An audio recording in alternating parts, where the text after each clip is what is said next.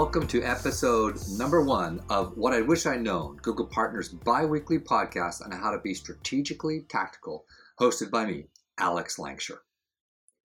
What I wish I'd known is where I get to ask an agency veteran to share their top five lessons learned on a specific aspect of growing an agency, a digital marketing, or Google products. I like to call it strategically tactical. While you might think that's an oxymoron, and, and you'd probably be right, my goal is to get our guests to think hard about the five most important practical things that they did that produced significant change in value for their organization. Their insight is your chance to save years of trial and error by learning from those who are at the top of their game. This episode will be discussing how to turn leads and prospects into sales. And this is one of my all time favorite subjects, and I think it's perfect to begin our podcast series with. Whenever I speak or train on this subject, I get tons of questions from participants, all with the same type of focus. How can I get better at this process? It's a fundamental subject because sales are the oxygen of the business. If you can do well in sales, then everything will flow from that. Today, I'm incredibly pleased to welcome as my inaugural guest uh, at the Google podcast, Monsieur Guillaume Bouchard, the CEO of iProspect Canada. Way back in 2004, Guillaume co founded one of the first search agencies in Canada, NVI, which he and his partners grew into a leading agency.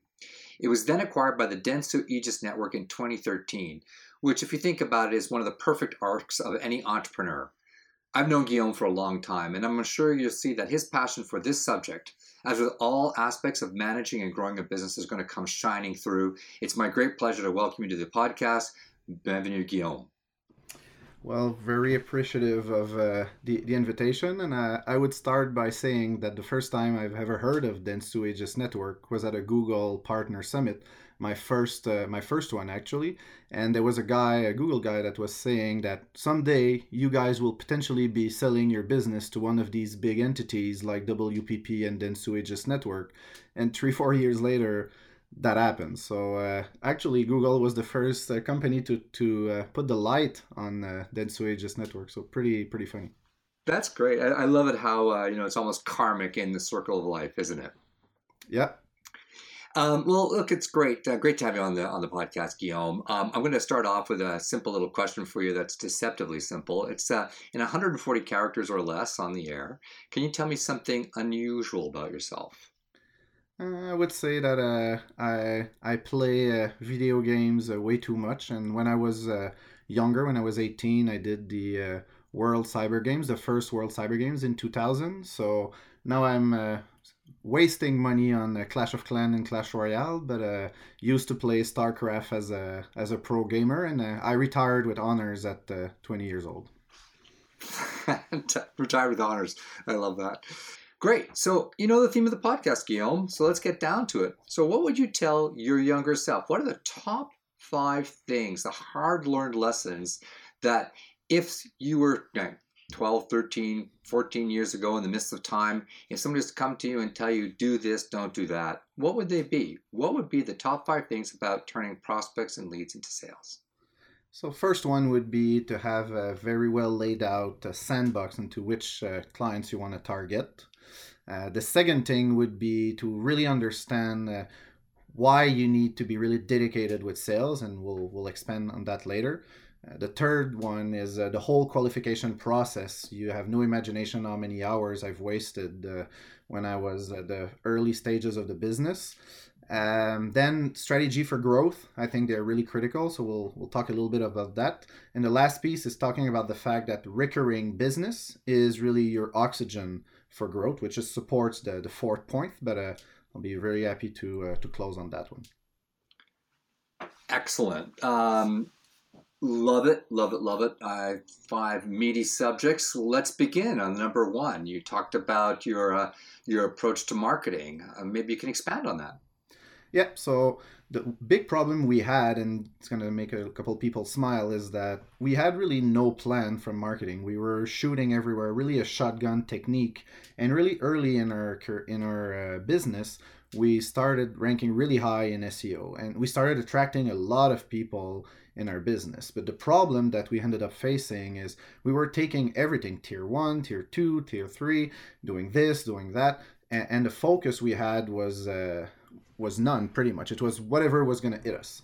And it worked for a couple years because we were just scrambling, trying to figure out what we really wanted to do.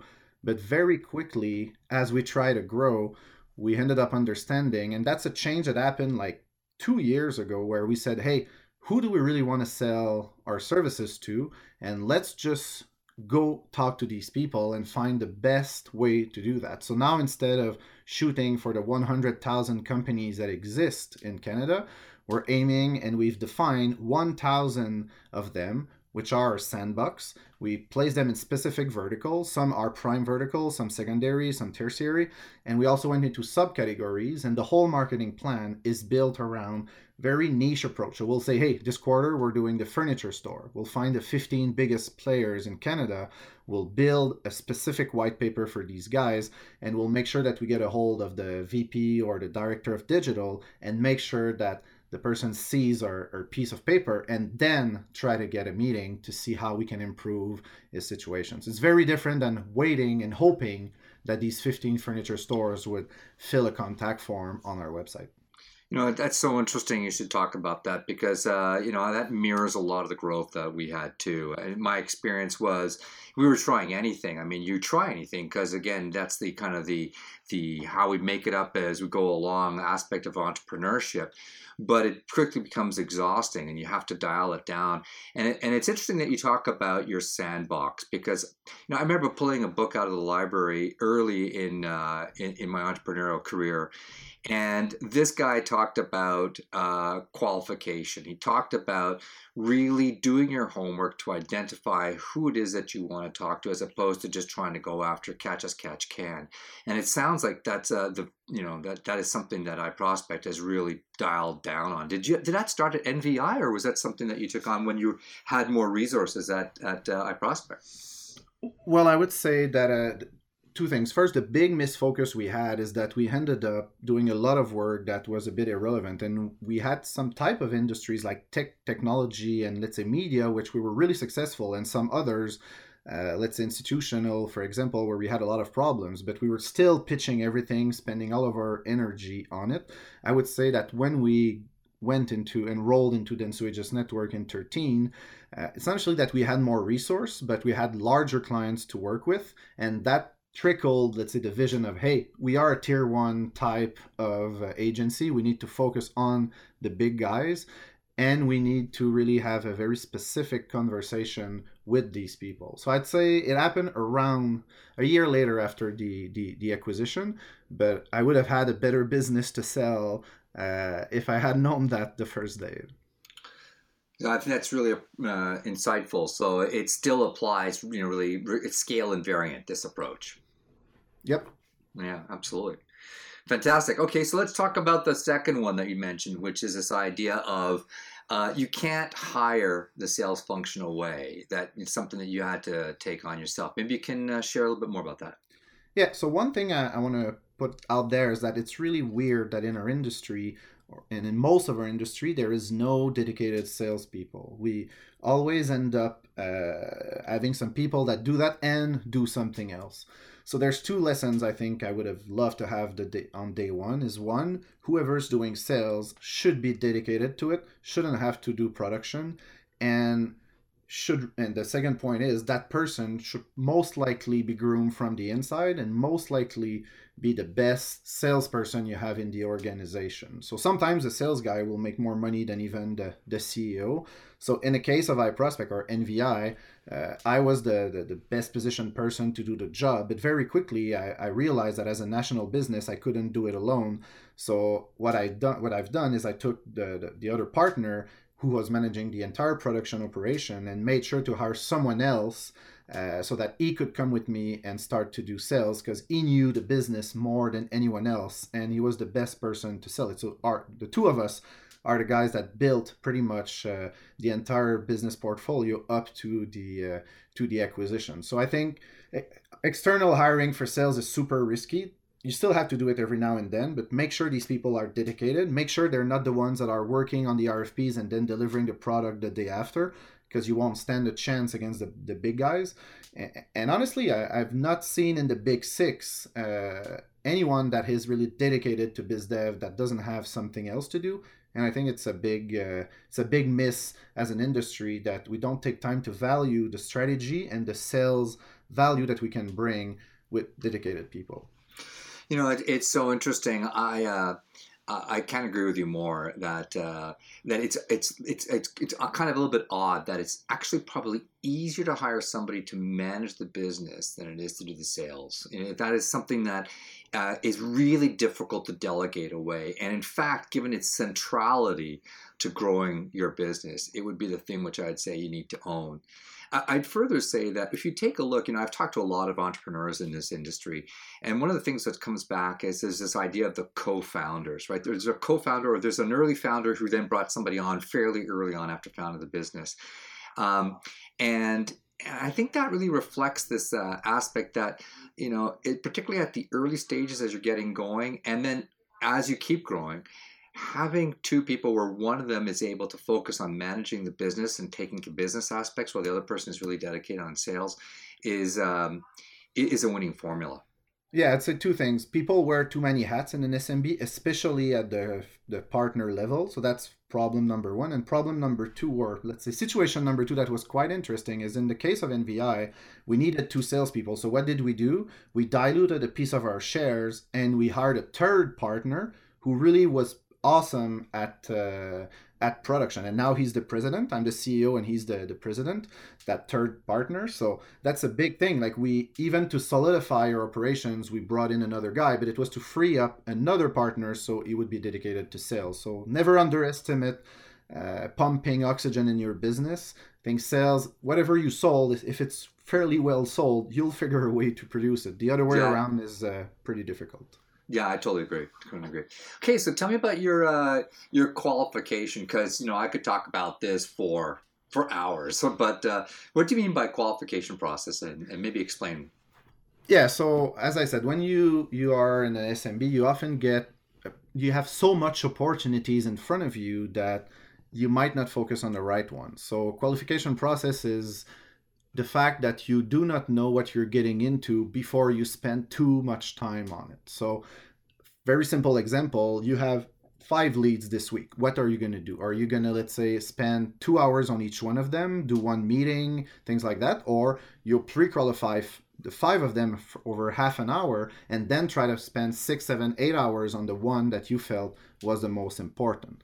So, that's the one, the first learning is just making sure that you ask the tough questions right from the start. And one good tip I can share on that qualification process is for me, one of the key things that I was doing and I still do is when I get in a meeting and I start to understand what the client wants, I will anchor an amount right away and look at the reaction that I get. So I'll say, hey, what you're talking to me about right now seems like a hundred thousand dollar project.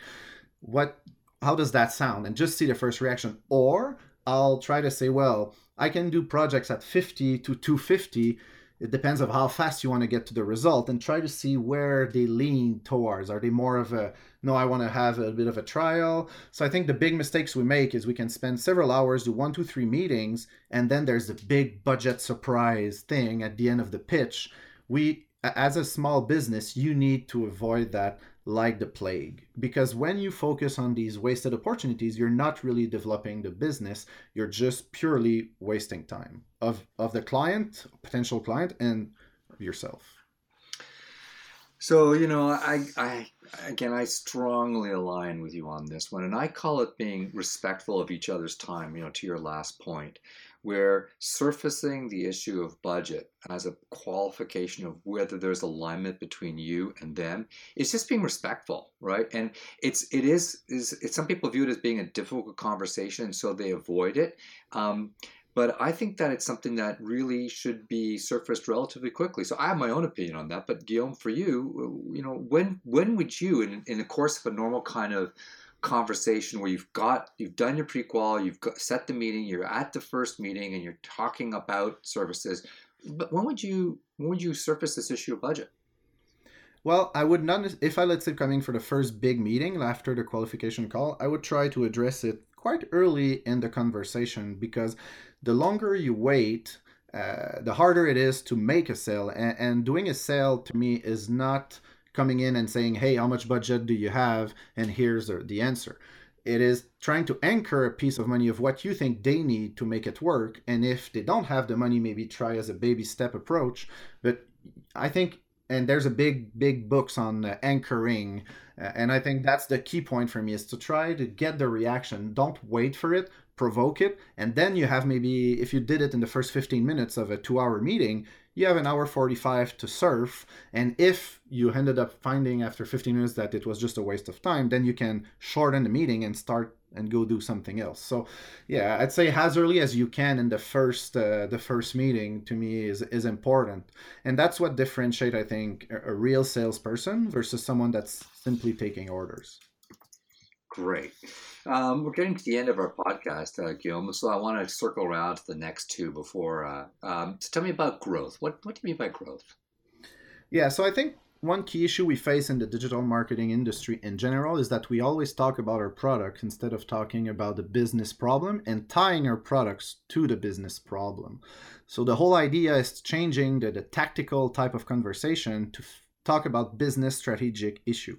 So one key thing we've done at iProspect Canada that is I'd say different from the other big 6 again is we've separated completely strategy and client servicing from production. So long story short what does that mean is that we have out of 100 people in Canada uh, maybe 75 80 are doing production but 10 of them are not delivering, if you want, anything to the client. They're servicing, they're doing calls, they're auditing some deliverables, they're making sure everything is attached to the business needs, but they are not part of the production units that we have. So we have like we have client servicing and project management on one end, and we have production on one on one other end where there's four big departments that are producing all the work and we went a notch further down where we took these four uh, departments and we made sure to have some product leads and some team leads as part of that because we quickly realized that getting the best technical guy into a manager position is not necessarily the best thing for your business. You need to put your best technical guy into the product positions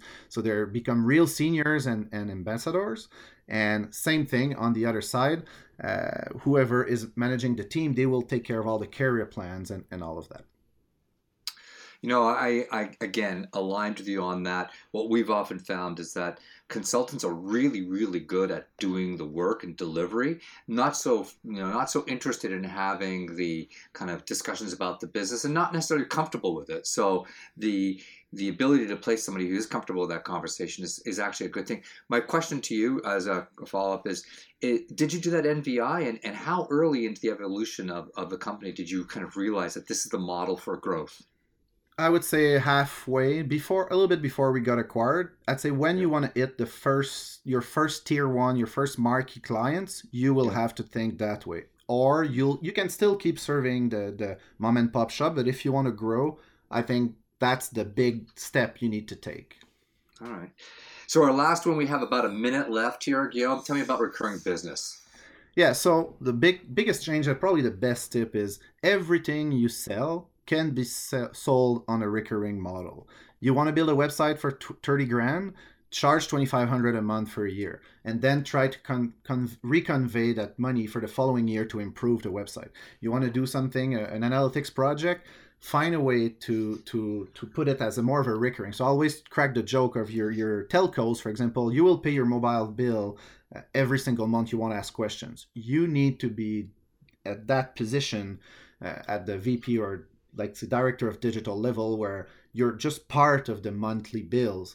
Uh, and i moved from building let's say five ten thousand dollar projects to charging three four five hundred dollars a month and that pretty much completely transformed my business and I, I was able to triple my revenue the following year after applying that recipe. Even if the monthly fees were smaller than the project ones it grew up. And the, the one thing i would conclude on is what is better to wake up the first of the month and have 100% of your business to sell or wake up the first of the month and having 85% of your business that's already sold and only having to top it off with the last 15% to, to hit your budget? That's a whole different story uh, i'd be I'd, I'd rather be the second guy well, what a fantastic insight, Guillaume. Uh, take a project, chop it into 12, and then turn it into a recurring kind of thing. And then also, I think that extends the relationship, it extends the timeline of that relationship, uh, and also enables you to, to think of ways that you can bring additional value to the table over time. That's, that's a brilliant idea.